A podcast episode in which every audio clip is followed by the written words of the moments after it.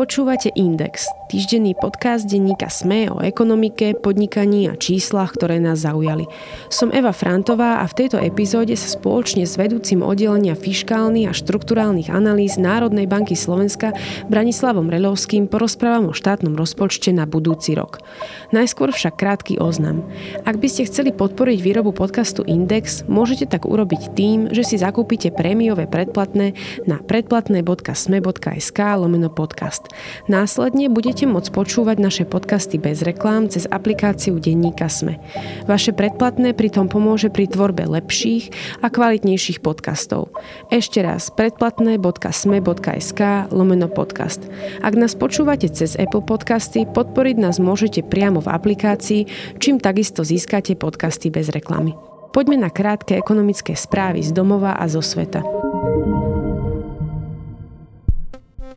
Očakáva sa, že zisky spoločnosti Slovnaft budú tento rok atakovať rekordy. Vďaka dodávkam z Ruska cez ropovo družba totiž firma nakupuje surovinu o 25 až 30% lacnejšie než jej európsky konkurenti. Prejavilo sa to aj na marži skupiny MOL, do ktorej Slovnaft patrí. Podľa analytikov bola v marci a apríli medziročne 10-násobne vyššia.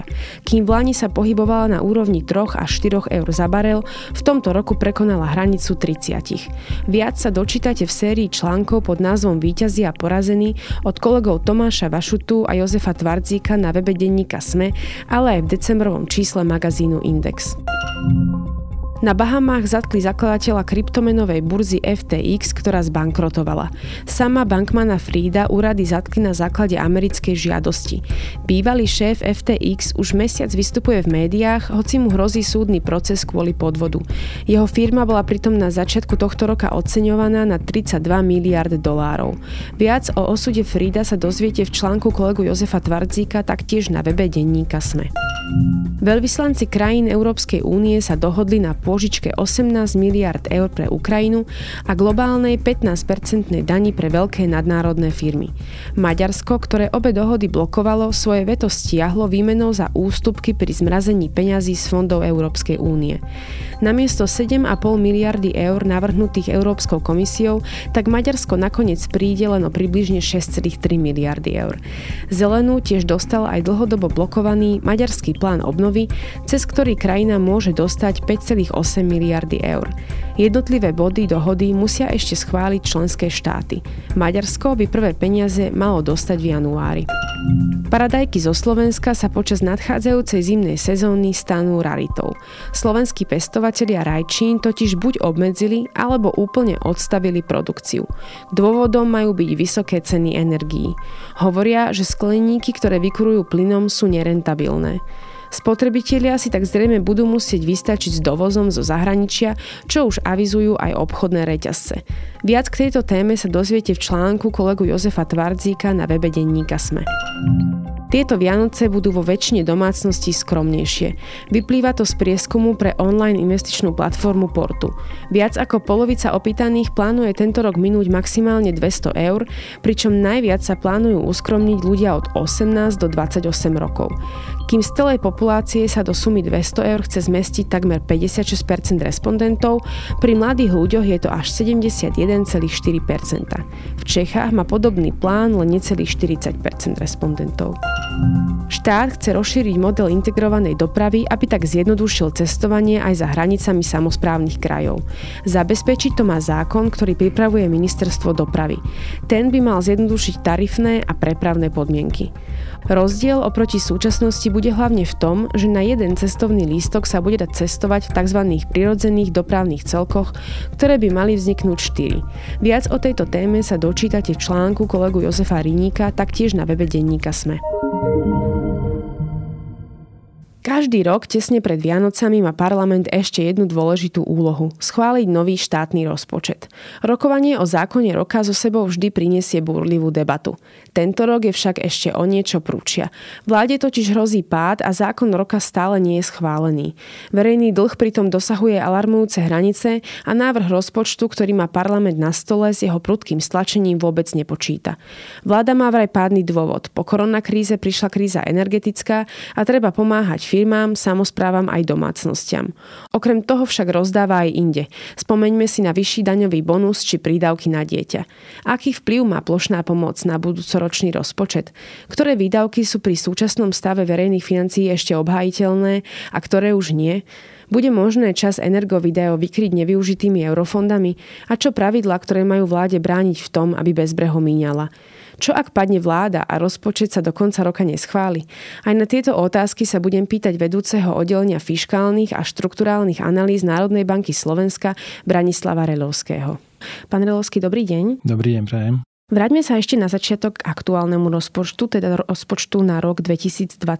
Ten sa síce schvaloval minulý december, ale len prednedávnom sa novelizoval a výdavková časť sa kvôli energetickej kríze navyšovala o 1,5 miliardy eur. Ak by k nej nedošlo, teda k tejto novelizácii, tak e, očakávaný deficit by bol hlavne vďaka vyššiemu výberu daní nižší, ako sa predpokladalo okolo 4,4% Kvôli pomoci však musíme teda počítať s takmer 5 deficitom. Ako vnímate takéto dodatočné navyšovanie na výdavkovej strane? Je to správne alebo nesprávne? Tak e, štandardne vláda má priestor primerane reagovať na nepredvídateľné okolnosti aj formou samozrejme úpravy rozpočtu, čiže ak je to legitimné, že potrebujeme urgentne niečo vyriešiť, tak legislatívne je to takto upravené, že môžeme rozpočet v priebehu roka upraviť. Čo je samozrejme ale dôležité povedať je, že tie úpravy by mali byť jasne a zrozumiteľne odkomunikované, aby nenastávali takéto situácie, že sa alokujú peniaze na určitú vec a na konci dňa tie peniaze sa buď nepoužijú na tie dočasné veci, alebo sa naopak minú na úplne iné. O, veľakrát môže sa stať, že sa použijú na trvalé opatrenia a účelovo sú viazané na dočasné. Mm-hmm, že vlastne oni si ich keby teda schválili, nakoniec ich nepoužijú na sanovanie energetických opatrení, ale pôjdu na niečo iné, na nejaké iné opatrenia, ktoré si vláda schváli. Netvrdím, že to teraz mm-hmm. takto bude, ale v podstate v minulosti sa stávalo, že rôzne rezervy sa na konci dňa použili na iné veci, ako boli pôvodne určené. Ja si pamätám, že keď vláda predstavovala rozpočet na tento rok, minulý december, tak boli na stole dva deficity. Jeden bol nižší, druhý bol vyšší a vtedy minister financí Igor Matovič e, vehementne tvrdil, že teda on ten vyšší deficit dovolí, iba ak budú prijaté také tri dôležité zákony. To bola dôchodková reforma, dlhová brzda a výdavkové limity. No a teda Aspoň čo ja viem, tak k tej dlhovej brzde nakoniec tam sa to nejako zaseklo, ale teda vyšší deficit máme aj tak. Je to podľa vás správne? Ako všetko závisí od toho, do akej miery sa pozeráme na to, či ten rozsah energetickej pomoci, to 1,5 miliardy, je, je opodstatnené alebo nie ak v celej Európe tie ceny postupne rastú, či už pre firmy alebo pre spotrebiteľov, je samozrejme pre, aj pre verejné financie, ale aj pre spoločnosť otázne, že či chceme v podstate a ako dlho chceme žiť v takomto nejakom pomyselnom váku, izolovaný od tých vonkajších faktorov, lebo takto by sme si potom mohli samozrejme cez verejné zdroje sanovať rôzne iné typy šokov, ako len je v prípade, poviem, rast energii. Áno, videli sme napríklad v Maďarsku, áno, čo sa stalo, že sme mm. zafri v podstate podstate zastavili rast pohonných mod a v podstate vláda pred týždňom dva musela od toho upustiť, lebo v podstate bolo to neudržateľné. Takže to si musíme vždy na začiatku povedať, áno, že či je, že je takáto forma pomoci a v takomto rozsahu primeraná a adekvátna. Aj či to napríklad zvládne možno ten ďalší rozpočet na ďalší rok, lebo nemusí, aj sa to teda hovorí, že táto kríza není jednoročná. Problém môže byť a zrejme aj bude budúcu zimu, takže bude to treba tiež nejako riešiť či na to rozpočet bude mať, alebo bude musieť vláda vlastne pristúpať nejakým iným opatreniam miernejším. Prejdime ale teda k tomu budúcoročnému rozpočtu, ktorý ráta s dlhom na úrovni 59% a deficitom 6,4%, z čoho teda takmer 3% je sanácia energoopatrení. Potom teda, ale čo ho v oktobri schválila vláda, šiel aj na posúdenie Európskej komisie a tá ho ohodnotila ako čiastočne v súlade s odporúčaniami Európskej únie. Podobne dopadlo ďalších 9 krajín eurozóny a zvyšných 9 teda je v súlade. Čo takéto hodnotenie znamená, keď to nejakému lajkovi chceme vysvetliť, že komisia hodnotí náš rozpočet a je čiastočne v súlade? Je to zlé? Je to dobré? Komisia v rámci európskeho semestra podstate okrem štandardných nejakých rozpočtových mantinelov, posúdenia príjmovej výdavkovej časti, odporúča nám aj tzv. rozsah nejakých reforiem a štrukturálnych politík, ktoré máme realizovať. Ak sa vrátime možno do tohto roku do leta, tak vidíme, čo nám Európska komisia odporúčala. Dlhodobo nám odporúča prenastaviť daňový mix. To znamená, že máme sa viacej orientovať na prorastové a inkluzívne politiky. Čo to znamená tak um, inými slovami, keď povieme, že máme niečo zmeniť v daňovom mixe a má to byť prorastové a inkluzívne? No, prvom rade asi by sme mali zmeniť formu zdaňovania toho, čo nám generuje ekonomickú aktivitu a čo nám tú aktivitu negeneruje. Vo všeobecnosti v teórii sa hovorí, že aktivitu nám generujú práve v podstate samotná ekonomická činnosť, zamestnanosť, ano. to, že sú ľudia pracujú. To znamená, že mali by sme menej sa orientovať na zdaňovanie práce a viacej sa orientovať na zdaňovanie spotreby. To znamená, že od priamých daní k nepriamým daniam. Ak máme byť inkluzívni, to znamená, že mali by sme viacej možno robiť opatrenia, ktoré smerujú k tomu, aby tí ľudia, ktorí momentálne nepracujú, pracovali. Ano, či už formou ich motivácie pracovať, alebo aj vytvárať nejaké sociálne projekty, že ľudia ak objektívne fakt majú problém pracovať, či už kvôli zdravotnému postihnutiu alebo iným prekážkam, tak aby sa na ten trh práce, možno že ten inkluzívny, dostali. Takže mm-hmm. toto možno skrátke, čo je tá prorastová inkluzívna časť. A ešte možno sa vrátim k tomu, čo nám tá komisia odporúčala, tak ona sa dlhodobo už venuje zdaňovaniu nehnuteľností a zdaňovaniu v podstate environmentálnych daní mm. ako takých. Takže tam, tam aj v medzinárodnom porovnaní, ak sa pozrieme, ako je u nás e, zaťaženú sú nehnuteľnosti daňami, tak sme na relatívne nízkej úrovni. A toto nám teda nevyčítala prvýkrát. Aj sa teda tvrdilo, že sa bude v tejto veci niečo robiť. Veď eh, pamätáme si to, ako pán Matovič eh, predstavoval eh, daňovú reformu, potom teda nejako to celé opadlo.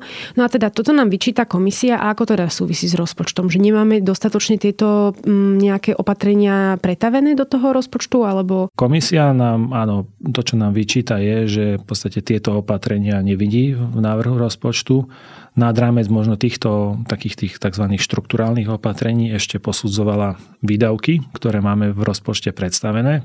S tým, že aj po odpočítaní výdavkov na energie je tento náš rast výdavkov podľa hodnotenia Európskej komisie neprimeraný, je relatívne vysoký, napriek tomu, že nám odporúčala tzv. neutrálnu fiskálnu pozíciu ten rast výdavkov je primárne determinovaný rozsahom toho balíčka, mm-hmm. rozsahom tých permanentných opatrení, ktoré nad rámec energetickej pomoci v rozpočte sa materializuje. Tam sa ešte dostaneme k tým takým permanentným opatreniam.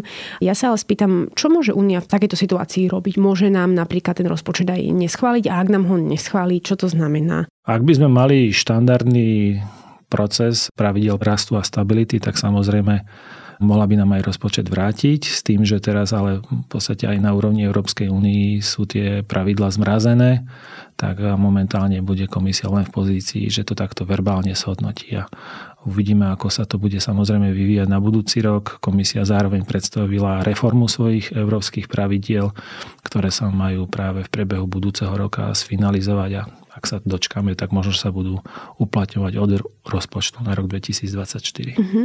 Ja už som spomenula ten deficit 6,4% HDP, z čoho 2,9 sú priamo riešenia rastú cien energií, ale hovorili sme, že aj iné dlhodobejšie opatrenie nám zvyšujú deficit. Tak za vás dá sa takýto rozpočet považovať za konsolidačný?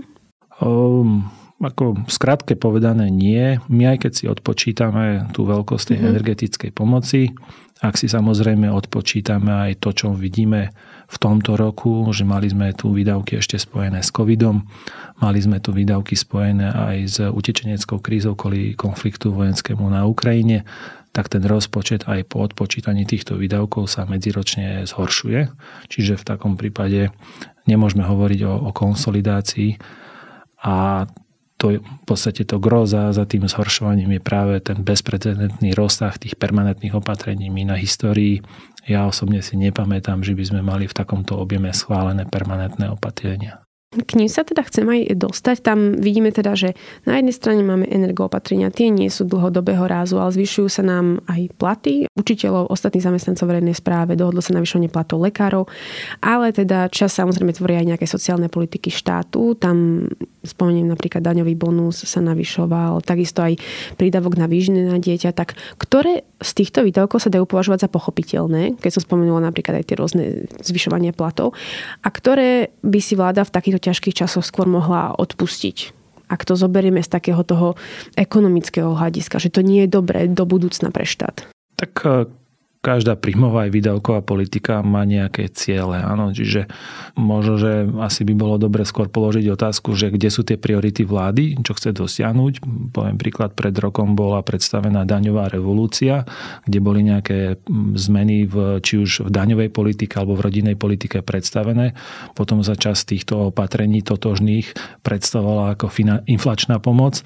Takže asi mali by sme najprv pomenovať, že čo chceme potom urobiť, aké sú ciele a potom tomu prispôsobiť nástroje. Ono to... Na druhej strane ešte uh-huh.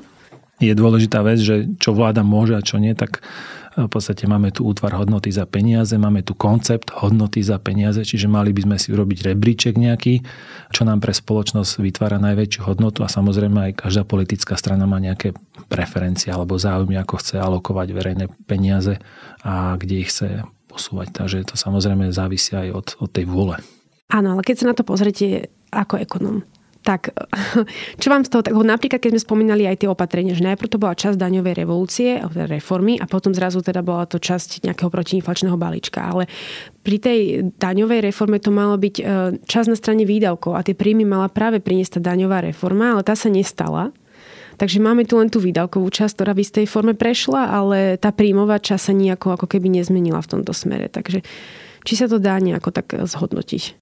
No, čo je asi dôležité možno ešte povedať je, že či tieto opatrenia, ktoré tu máme, sú dostatočne adresné a naplňajú tie ciele, ktoré máme.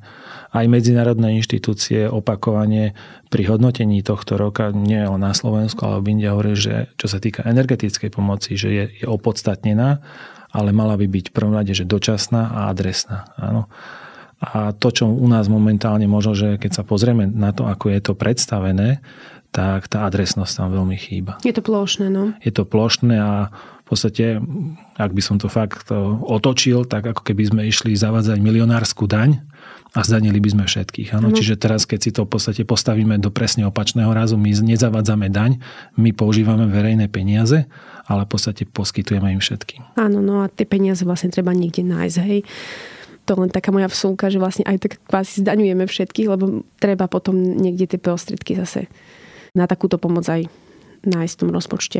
V analýze rozpočtu Národnej banky Slovenska ale teda píšete, že Národná banka očakáva nižší ten deficit, pretože časť tých peňazí na energoopatrenia by sa mohli vykryť nevyužitými eurofondami.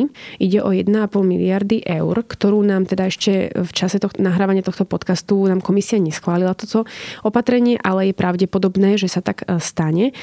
Čo ak ale nakoniec teda bude možné využiť tieto peniaze a vláda si už schváli tento vyšší deficit s tým, že si schváli 3% HDP na pomoc s energiami. Aký to má vplyv do budúcna vlastne na, na verejné financie, že vláda si schváli vyššiu čiastku, nakoniec ju nebude musieť minúť na energoopatrenia? Vláda schválila a respektíve aktuálne má predpripravenú formu pomoci v rámci rozpočtovaných rezerv, čiže má na to vytvorenú rezervu ak samozrejme tie peniaze sa nepoužijú, respektíve sa použijú, ale budú k ním alikvotné pridelené príjmy, áno, lebo to, čo momentálne sa diskutuje, že v podstate tie príjmy na financovanie tejto pomoci prídu z Európskej únie, tak samozrejme nám to, by to malo nám vylepšiť hospodárenie na budúci rok a nemali by sme potom hľadať iné zdroje, napríklad financovania tejto pomoci. Čiže nemuseli by sme zvyšovať verejné zadlženie napríklad. Áno, ale teda keď využijeme eurofondy a vláda si schváli, teda to by myslím, že 3,4 miliardy eur, ktoré môže použiť na pomoc a nakoniec nebude musieť všetko použiť na tú pomoc. Ak tie peniaze nebude môcť použiť, tak samozrejme zlepší to hospodárenie e, na budúci rok a ostanú tieto peniaze v podstate ako keby nevyčerpané. Teoreticky prichádza do úvahy, že môže ich použiť potom v tom nasledujúcom roku ako nevyčerpané prostriedky, ale to, čo v podstate je, malo by byť optimálnom samozrejme meradle cieľom je, aby, aby tie peniaze vždy boli alokované na ten účel, na, na čo sú vyhradené. Stáva sa to bežne? Viem, že už ste spomínali na začiatku, keď sme sa rozprávali o takýchto situáciách. Je to bežné, že vláda nevyužité prostriedky následne minie v ďalšom roku na niečo iné? Historická skúsenosť, e, nehovorím, že vždy, ale v podstate potvrdzuje, že veľakrát vytvorené rezervy boli použité na, na iné účely, ako boli pôvodom určené. Považujete ale takéto presúvanie eurofondov, lebo vieme, že ide o 1,5 miliardy eur, je to posledný rok budúci, kedy môžeme vlastne čerpať peniaze z tretieho programového obdobia. máme tam nevyčerpaných niekoľko miliard, ale nezazmluvnených len 1,5. Tak považujete takéto presúvanie eurofondov a sanovanie iných vecí, ako je pôvodný účel eurofondov, za správne? Určite to nepovažujem správne. Účelom eurofondov je kohézia, dobiehanie západu. Ak samozrejme tieto peniaze použijeme na, na spotrebu a nie na dobiehanie, tak možno z krátkodobého hľadiska si vylepšíme rozpočet, vylepšíme si možno dlhové financovanie, ale ten účel, o ktorých čakáme od eurofondov, samozrejme sa nám nedostaví a to nás môže samozrejme potom dobehnúť v tom dlhodobejšom horizonte. Stále máme veľa projektov, ktoré sú nedofinancované z hľadiska čerpania eurofondov a o toto, keď sa ukratíme, tak samozrejme je tu potom riziko, že v ďalších obdobiach tie peniaze na to nenájdeme. Tam smeruje moja ďalšia otázka. Eurofondy totiž tvoria významnú časť aj na príjmovej stránke budúcoročného rozpočtu. Minúť totiž nebude treba len tie staré eurofondy, ktoré nám končia budúci rok, ale takisto máme už schválený program Slovensko, ktorý sa týka nového programovacieho obdobia. Tiež tu máme plán obnovy. Že Slovensko by malo dosiahnuť historicky najvyššiu hodnotu čistého príjmu z rozpočtu Európskej únie na úrovni 5,4% HDP. Tak. Ale je to také zaujímavé, lebo Slovensko má dlhodobo problém v čerpaní, tak máme tu túto ako keby veľmi veľkú príležitosť, ale sme podľa vás schopní čerpať tak veľké množstvo peňazí za tak krátky čas?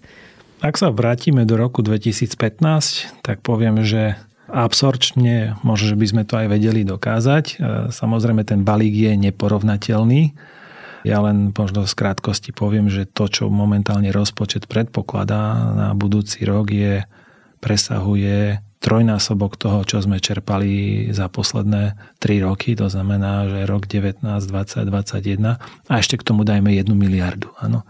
Čiže, to je dosť. čiže my by sme mali alokovať administratívne sily na takéto vysoké čerpanie Mali by sme alokovať samozrejme výrobu ľudí, ktorí to vôbec dokážu pretaviť do konkrétnych výsledkov, či už sú to infraštruktúrne projekty alebo rôzne grantové programy mimo infraštruktúry. Takže Minimálne pri pláne obnovy sme videli veľa ambicióznych cieľov už aj na tento rok. To sa samozrejme odsúva, takže je tam samozrejme riziko, že sa to bude odsúvať aj potom v tom ďalšom roku a asi pravdepodobne aj v záujme toho, aby sme neprišli o tieto peniaze z toho finišujúceho programového obdobia, tak asi maximálne úsilie sa bude venovať tomu a tie zvyšné peniaze, či už na nové programové obdobie alebo na plán obnovy, možno však budú asi možno menej prioritné, ale to je možno len moja nejaká domnienka, ako by to mohlo dopadnúť. Tam treba ale aj spomenúť, že keď hovoríme o novom programovom období, tak ono začalo už v roku 2020,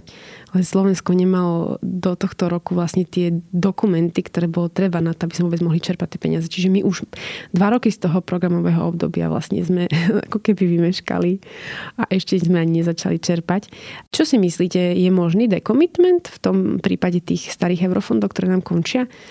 No čas dekomitmentu už máme potvrdený, takže či je možný. Samozrejme zatiaľ sa bavíme o relatívne nízkom objeme, je to niečo cez 40 miliónov, ale sladom na ten objem peňazí, ktorý máme naplánovaný na budúci rok, tak ten dekomitment môže byť ďaleko, ďaleko väčší. Pred covidom bolo v čerpaní eurofondov horšie len Chorvátsko, potom sme sa teda do toho nejako pustili, ale to naozaj bolo len skôr kvôli tomu, že nám komisia znovu dovolila posunúť nejaké peniaze na boj s koronakrízou. Teraz sme na chvoste s Maltou a Bulharskom a teda to aj napriek tomu, že čerpanie sa zrýchlilo. Kde je podľa vás ten najväčší problém v prípade eurofondov? Tak na jednej strane nielen to operačný program Slovensko, ktorý máme, ale aj to predchádzajúce aktuálne, ktoré finišujeme. Začali sme opäť relatívne neskoro, čiže samotné naštartovanie, kým nabehnú výzvy, trvalo určitý čas. Potom tu samozrejme máme roztrieštenosť jednotlivých operačných programov, jednotlivých víziev, ktorá je relatívne široká a potom administratívna náročnosť aj relatívne nízk malých, čo sa týka finančných prostriedkov, malých projektov, brzdia tomu, aby tá implementácia mala svoje možno, že také dynamiky, ako vidíme v zahraničí a v neposlednom rade aj je komplikovanosť verejného obstarávania, ktorá veľakrát brzdí investičnú akciu aj v horizonte niekoľkých rokov. A očakávate možno, že sa na tom niečo zmení týmto novým aj programom Slovensko teda, lebo je síce jeden, ale peniaze sú zase rozdelené medzi rôzne ministerstva? Tak minimálne, čo môže e, sa teraz e, možno efektívnejšie rozbehnúť, je, že tá centralizácia prinesie efektívnejšie riadenie tých jednotlivých e, víziev a dokáže asi, asi ten jeden operačný program pokryť efektívnejšie konkrétne projekty a tá roztrieštenosť už by mohla opadnúť. Minimálne v zahraničí s tým majú o mnoho lepšiu skúsenosť, ak je to riadené pod jedným celkom. Spomenuli sme to zahraničie, ono vlastne toto naše minenie nezazmluvnených peňazí na pomoc s energickou krízou je tiež také bezprecedentné, že v podstate veľa krajín okolo nás už má peniaze vyčerpané a nemalo by aj nejaké peniaze presúvať. Tak možno o čo sa Slovensko ukracuje, ak takto peniaze presúva ku koncu programového obdobia, len aby rýchlo neprepadli alebo nevrátili sa do rozpočtu únie? Tak e, v prvom rade sa ukracujeme o ten potenciál z tých eurofondov, na čo sú primárne určené. Ano. Čiže ak je cieľom samotnej tejto politiky nejaká kohézia, nejaké zrýchlenie dobiehanie, odstránenie regionálnych problémov, sanovanie rôznych environmentálnych záťaží, tak to sú všetko veci, ak na to nedáme finančné prostriedky, tak budeme musieť buď žiť s tým o mnoho dlhšie, alebo čakať možno, že si to nakúpime v podstate za, za prostriedky z domáceho rozpočtu a nie z EÚ. Poďme ešte na také trochu viac e, technické, ale dôležité súčasti rozpočtu. Ak to poviem tak laicky, tak také nejaké brzdy, ktoré za bežných okolností nedovolia vlastne tomu dlhu verejnému vystúpiť do zavratných výšin úplne bez následkov. Limity rozpočtu vlastne krajín eurozóny dáva Pakt stability Európskej únie. Vy ste ho tu už spomínali, že sa bude reformovať. On aktuálne teda je pozastavený jeho účinnosť a spustenie je v pláne až v roku 2024.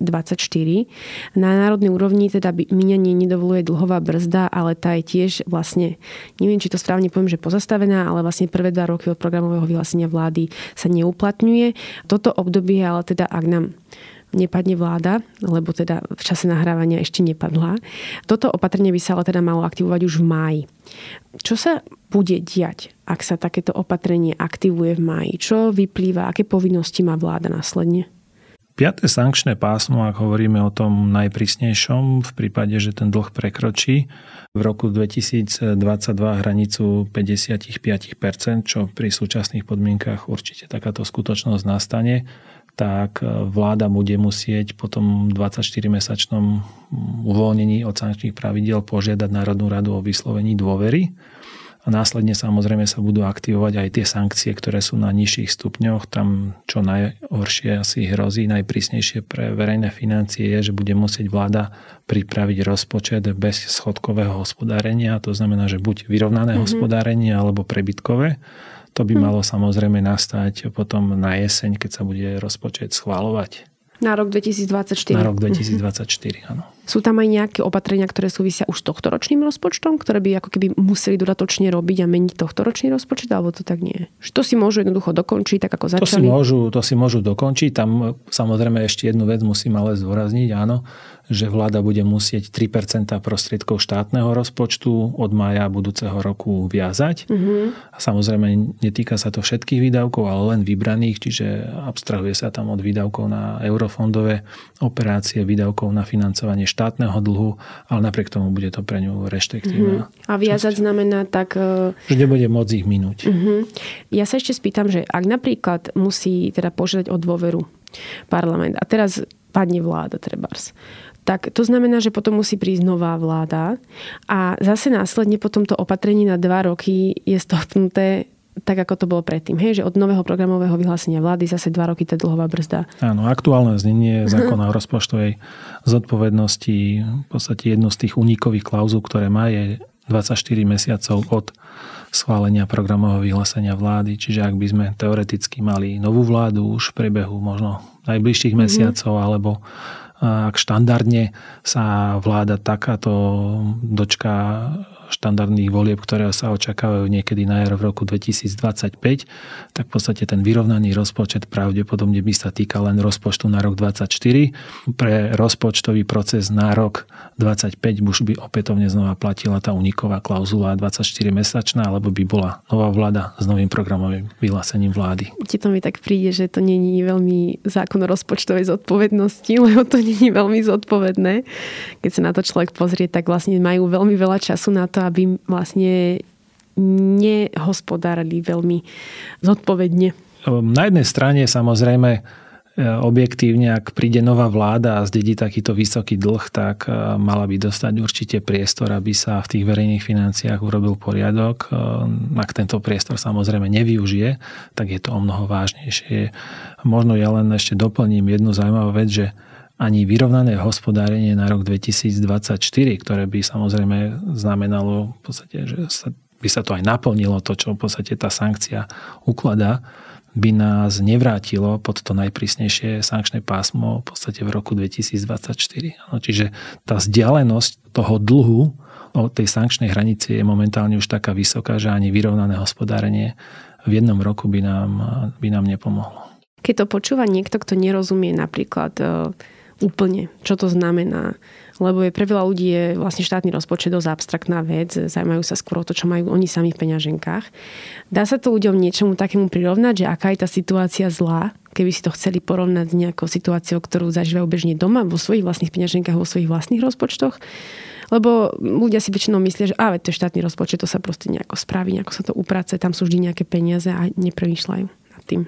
Rozpočet verejných financií na rozdiel od rodinného rozpočtu má jednu výhodu, že tam neexistuje dôchodkový vek. Áno, že v podstate rozpočet v úvodzovkách pracuje alebo funguje každý rok a tie generácie tým, že sa obmieniajú, tak prichádzajú nové príjmy od nových ľudí a samozrejme tí ľudia, ktorí odchádzajú do postproduktívneho veku, poberajú sociálne dávky, ale tie verejné financie takto funguje. Áno, čiže keď to porovnáme možno s tým rodinným rozpočtom, kde aj keď si niekto z hľadiska toho nejakého celoživotného rozpočtovania v mladosti zoberie hypotéku, aby si možno že zabezpečil bývanie, tak snaží sa, aby už na tom dôchodku takéto veci s týmto nebol zaťažený. Takže v tomto ten rozpočet má možno že jednu výhodu, že tam dôchodkový vek neexistuje a tým pádom samozrejme dáva to pohnutky ten dlh zvyšovať e, ďaleko vyššie a aj možno že na dlhšiu dobu ho natiahnuť, ako by bolo možno v takom tom klasickom rodinnom rozpočtovaní. Ano. Je to v niečom aj zlé teda? Že sa to dá takto naťahovať a stále navyšovať a navyšovať? No, zlé je to v niečom, že v podstate odsúvame tú zodpovednosť na tie ďalšie a ďalšie generácie. No, keď si pozrieme, v akom, s akými objemami bol verejný dlh na začiatku vzniku Slovenskej republiky, aký je dnes, tak samozrejme, respektíve mali sme tú veľkú hospodárskú krízu. V roku 2009, teraz tu sme po covide, tak vidíme, že kde sa ten dlh e, dostal. No a keď vznikal zákon o rozpočtovej zodpovednosti, tak sme si povedali, že tých 60% bude niečo, čo v podstate ja dúfam, že nikdy mhm. nedosiahneme, respektíve tých 50%, ako je tá dlhodobá strana nastavená a dnes sme v situácii, že, že vidíme, že sa to dá žiaľ že to bolo kedysi niečo abstraktné, už to až také abstraktné nie je. A čo sa môže stať? Aký je najhorší scenár? Grécko je najhorší scenár?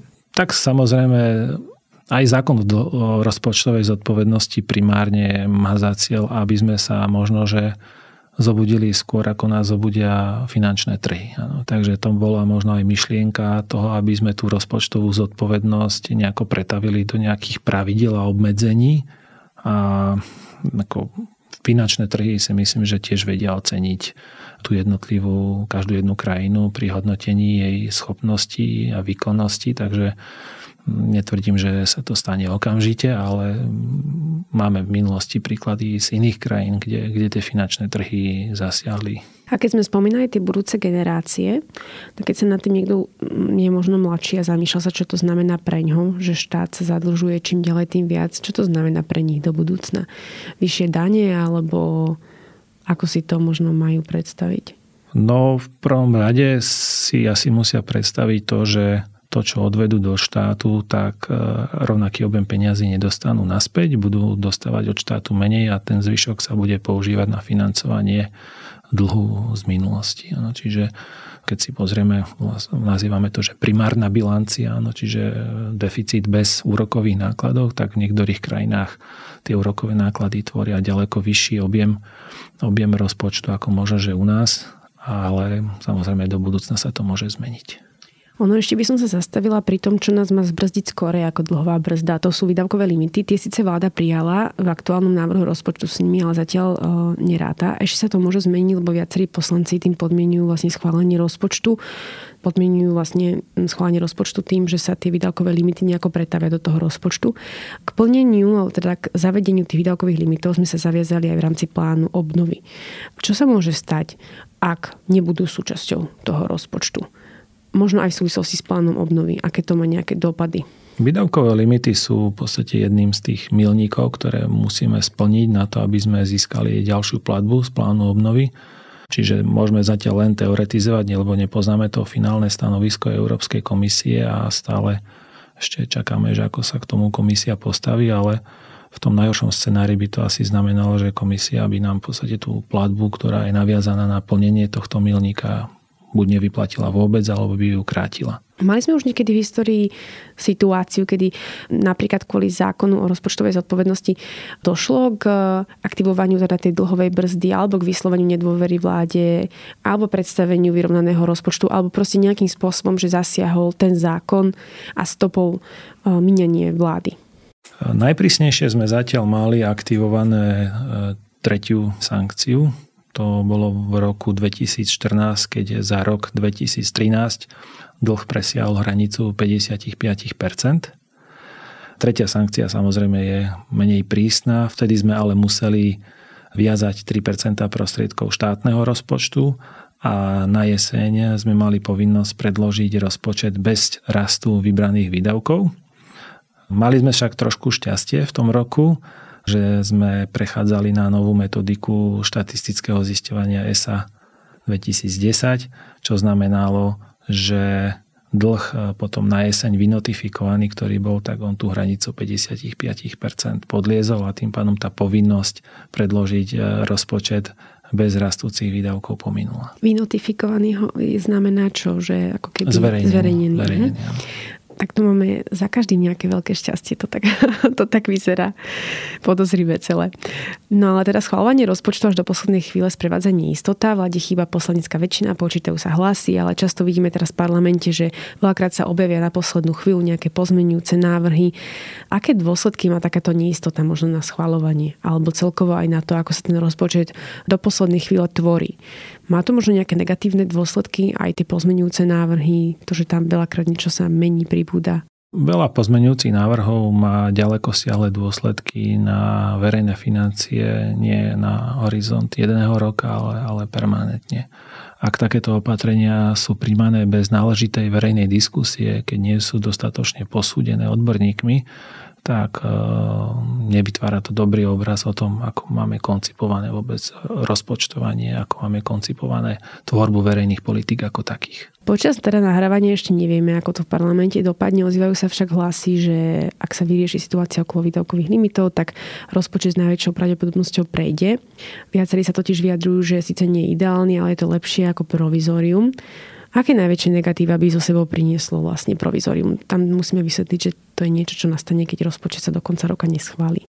Tak v prvom rade, ak očakávame, že na budúci rok tých verejných výdavkov bude ďaleko viacej ako v tom predchádzajúcom, tak provizorium nás trošku bude limitovať v tom použití, lebo len technicky vzaté v podstate v období provizória môžeme míňať len jednu dvanástinu toho, čo sme mali schválené v minulom roku. Samozrejme sú tam tiež výnimky, že štátne sociálne dávky by nemali byť týmto dotknuté, výdavky na eurofondy, výdavky na, na financovanie vládneho dlhu, ale napriek tomu, tým, že máme tu relatívne veľký objem tej energetickej pomoci v pláne na použitie, tak e, neviem, či by sme dokázali toto celé utiahnuť.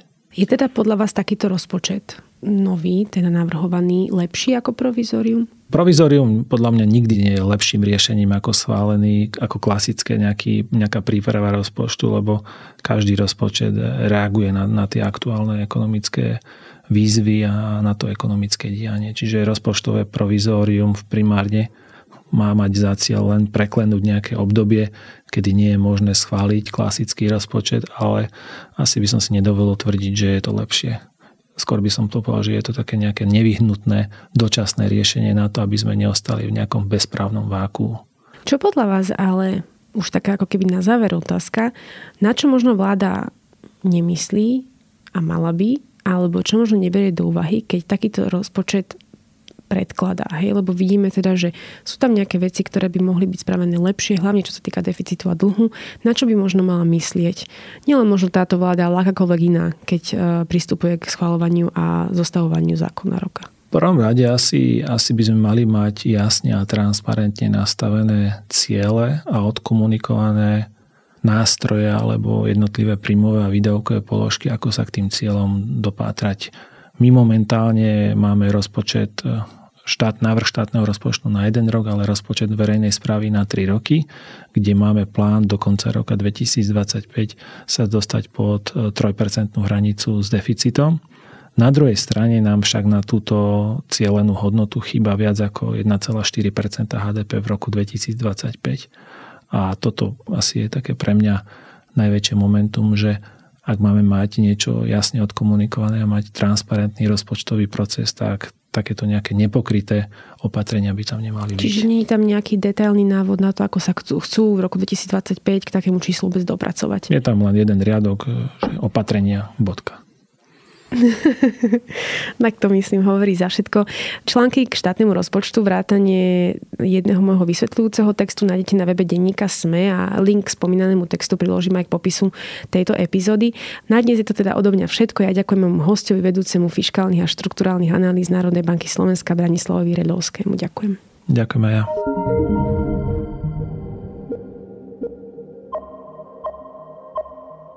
Počúvali ste Index, ekonomický podcast denníka SME, ktorý vo štvrtky nájdete vo všetkých podcastových aplikáciách, ale aj na webe denníka SME.